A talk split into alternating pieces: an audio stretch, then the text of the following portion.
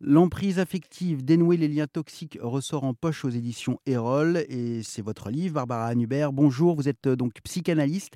Euh, l'emprise affective est quelque chose que l'on peut retrouver dans les relations personnelles comme professionnelles. Pourtant, dans notre imaginaire, on la limite souvent aux sentiments amoureux. Pourquoi? Alors, parce que c'est peut-être là qu'il se manifeste dans le, de façon la plus visible et la plus douloureusement visible. Mais elle, elle a lieu partout ailleurs. Hein. Elle peut avoir lieu entre soi et soi. Euh, on peut s'obliger à faire des choses qui ne nous conviennent pas. On peut s'obliger à rester dans des situations qui ne nous conviennent pas. Et comme il peut y avoir des types d'emprise très inattendu. Par exemple, un parent qui est très très inquiet peut mettre son enfant sous emprise de cette inquiétude-là. Hein. par exemple, un parent qui demande à un jeune adulte de le prévenir dès qu'il bouge, dès qu'il fait ceci ou cela, parce qu'il n'a pas la capacité ou il n'a pas fait le choix de gérer lui-même sa peur, il oblige, sous, par l'intermédiaire de l'emprise, son enfant à régler le problème pour lui. Et c'est ça qui est intéressant et qui rend la détection peut-être de l'emprise un peu plus complexe, euh, c'est qu'on s'imagine souvent, à cause des mots, je pense, euh, emprise, euh, lien toxique, que c'est mal attentionné, mais ce n'est pas toujours le cas. Exactement, Frédéric, ce n'est pas toujours le cas.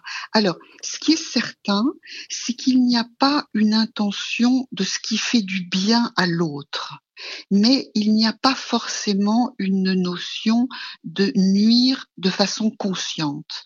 Mais j'en reviens à ce que je disais à l'instant, il n'y a pas une décision de je vais faire ce qui est le mieux pour l'autre.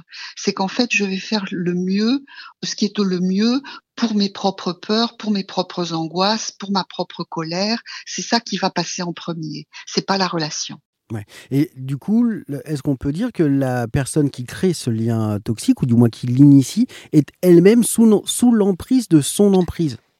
Mais c'est exactement ça. Hein, c'est exactement ça.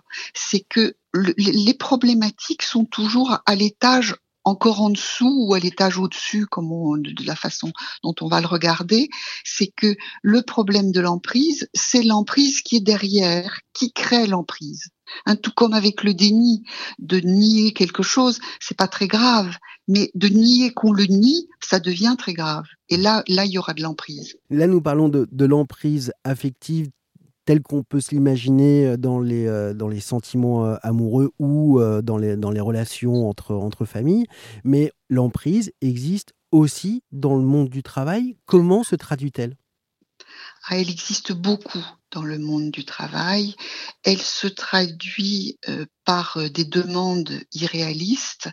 Elle se traduit par un trop de pression, par et très souvent par une urgence pour des choses qui ne sont pas d'une urgence réelle. Hein. Et cette, cette demande d'urgence empêche euh, celui à qui on demande de faire tout le temps vite, d'avoir le temps de respirer et de voir si ça lui convient. Et puis, cette emprise peut être aussi liée à des peurs que peut avoir euh, l'employé euh, de, de, ne pas avoir de travail, de, de ne pas avoir d'argent, etc. Et ces peurs peuvent être prépondérantes sur ses besoins. Merci Barbara Hunebert. Votre livre, donc L'emprise affective, dénouer les liens toxiques, ressort en poche aux éditions Erol. Tous les détails et nos autres interviews sur ce sujet sont à retrouver sur erzen.fr.